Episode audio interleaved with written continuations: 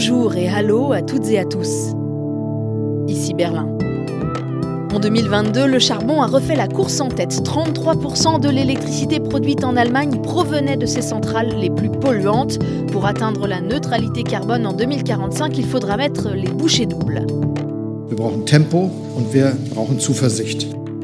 Olaf Scholz est confiant malgré tout, c'est ce qui ressort du séminaire gouvernemental qu'il a organisé il y a quelques jours.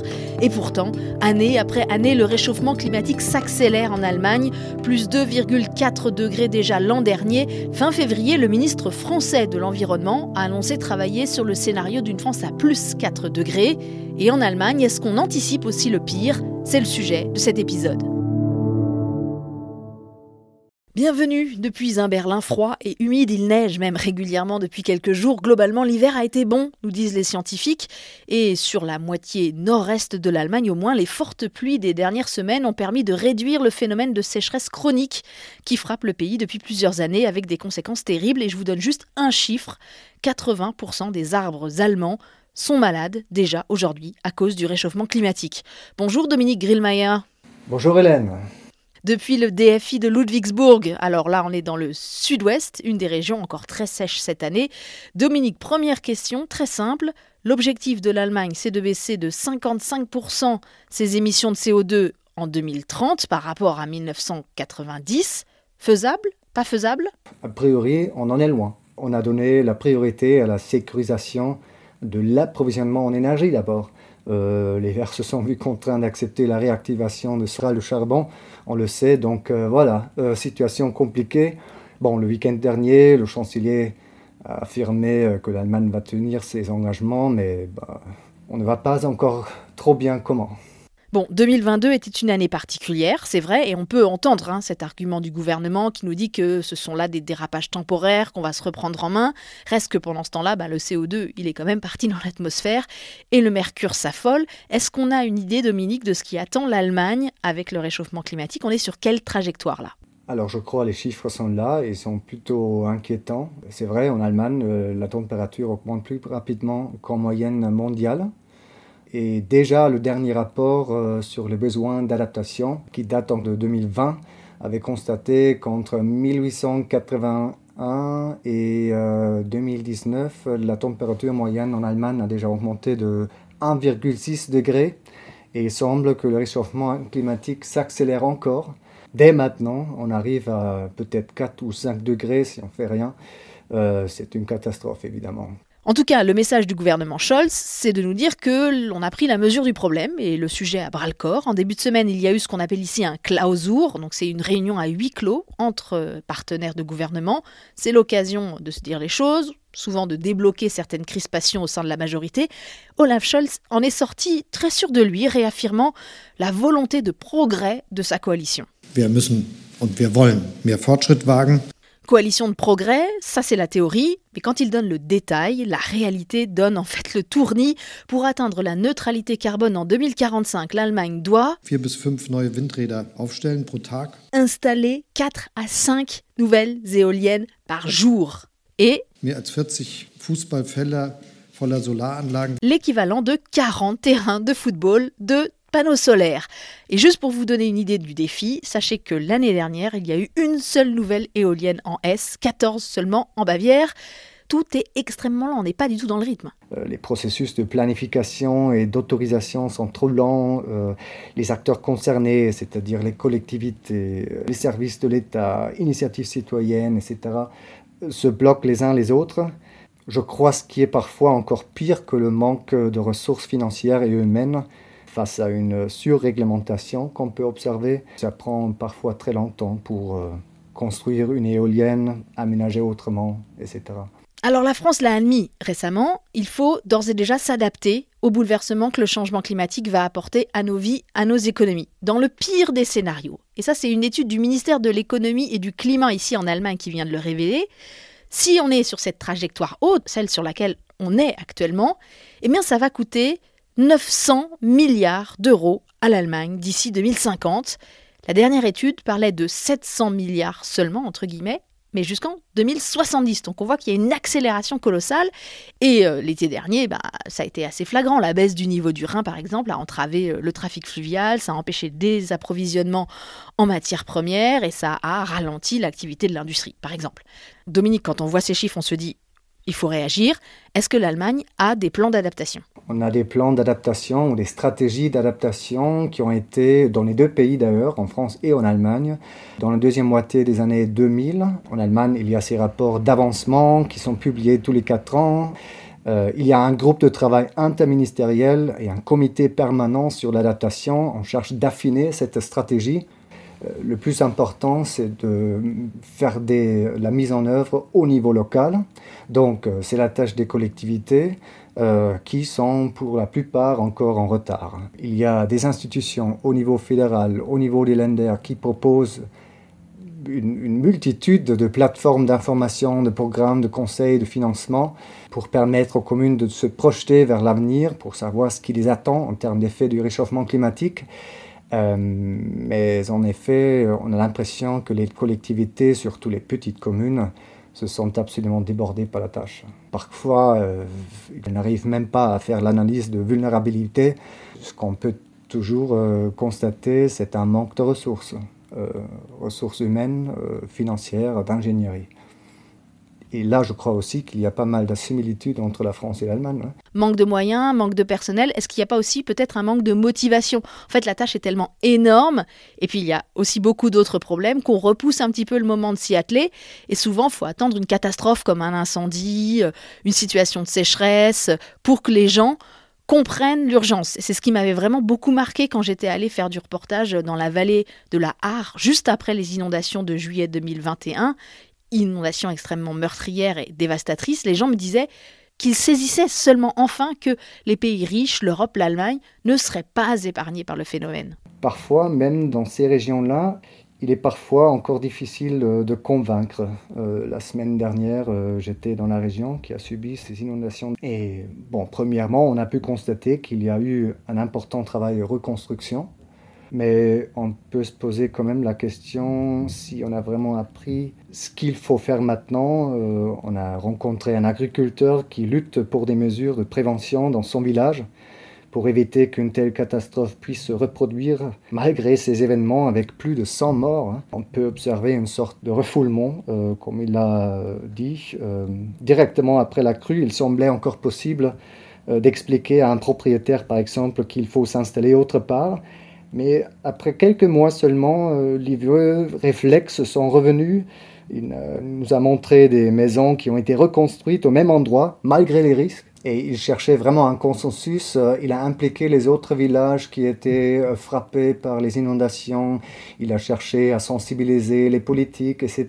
Et pourtant, très souvent, ça bloque. Ça paraît dingue et pourtant il y en a plein d'autres, hein, des exemples de contradictions de ce genre-là, un petit peu partout. Parfois il y a des, conflits même entre des défenseurs de la biodiversité et ceux des énergies renouvelables. Alors les éoliennes contre les défenseurs des abeilles par exemple.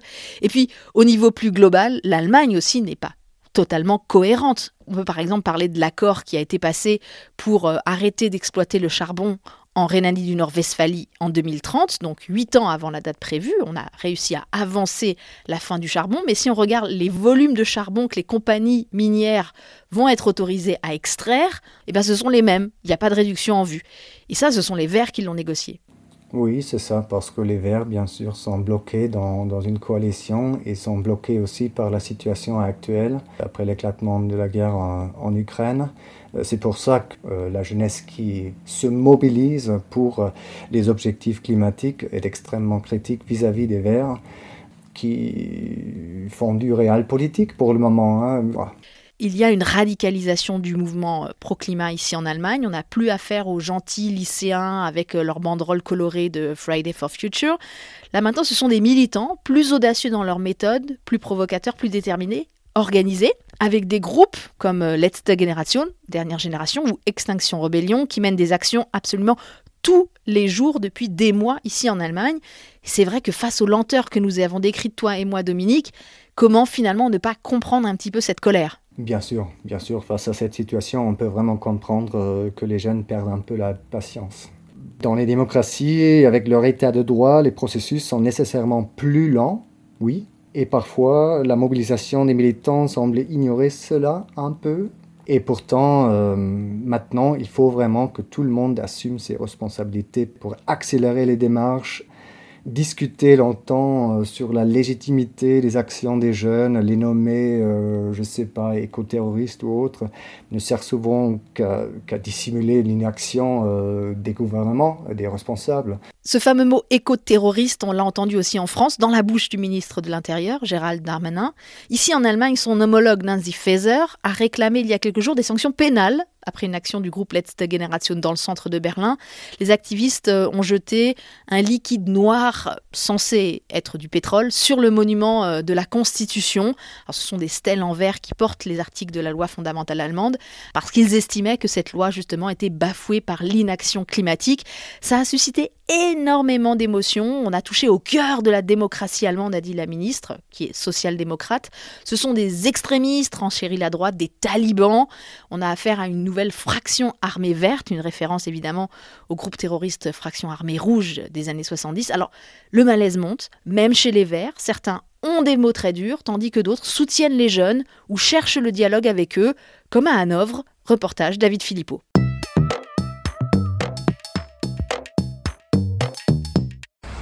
Circulation fluide dans le centre-ville, plus de trafic bloqué, plus de peinture sur la statue d'Ernst August, plus d'envahissement du Parlement régional. Une trêve a été signée fin février entre Dernière Génération et le maire écologiste. Ces activistes ont toujours clairement dit que ce qu'ils veulent, c'est faire avancer la protection du climat. Et de mon point de vue, les mesures et les moyens d'action qu'ils choisissent ne sont pas forcément les plus utiles pour servir cette cause. Belit Onay défend sa méthode contre la manière forte. La main de fer, la loi et l'ordre, ce ne peut pas être une réponse à ces exigences assez justifiées au fond, car nous nous trouvons déjà dans un état d'urgence climatique. La situation d'urgence, ce n'est pas dans 20 ou 35 ans, mais là, maintenant. Et il nous faut déjà chercher des réponses. Nous avons donc ramené ces gens là où ils doivent être, dans le débat public. En échange de la paix civile, il a accepté de porter au niveau fédéral les revendications des activistes pour une limitation de la vitesse sur autoroute ou pour le ticket à 9 euros dans les transports, aux grandes dames de Mathias, rencontrées dans la grande rue commerçante. C'est se soumettre à un chantage. Il fallait les laisser se coller à la chaussée. Il fait froid. À un moment, ils auraient bien arrêté. Pour moi, c'est de l'écopopulisme. Un conservateur allemand a comparé les activistes aux talibans Maximilian Oppelt, lui aussi de la CDU, dirige le groupe d'opposition à la mairie de Hanovre. Chacun est libre de choisir ses mots.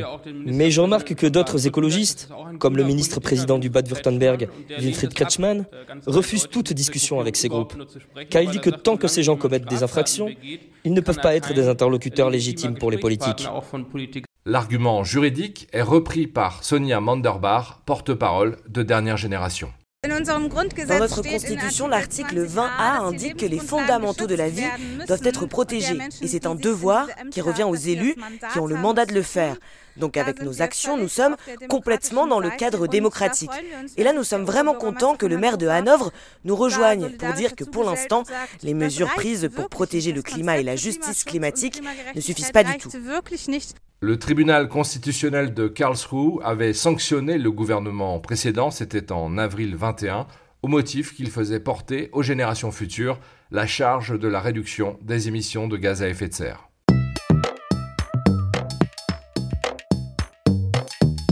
On verra si l'exemple de Hanovre fait école. Difficile de croire à une solution unique dans ce pays fédéral qu'est l'Allemagne.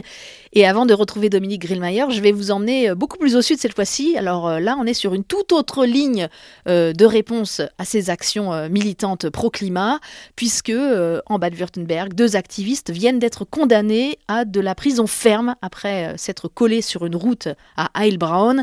Et puis en Bavière, en vertu d'une spécificité de la loi régionale, on peut même mettre des militants en prison de façon préventive si on juge qu'ils vont passer à l'acte. Et c'est ce qui est arrivé à un groupe de scientifiques européens fin octobre dernier. Ils voulaient alerter les dirigeants avant la COP27 sur le fait qu'on dérapait sur la trajectoire des plus 1,5 degrés.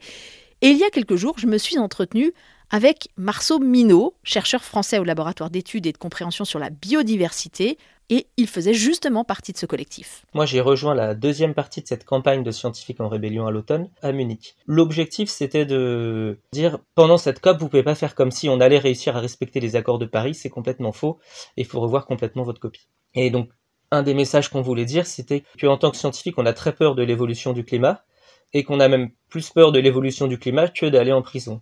Et on savait qu'il y avait un risque en annonçant ça, une campagne d'action aussi longue dans la durée avec une action par jour, qu'il euh, y ait cette spécificité bavaroise qui décide de nous incarcérer pour nous empêcher de récidiver.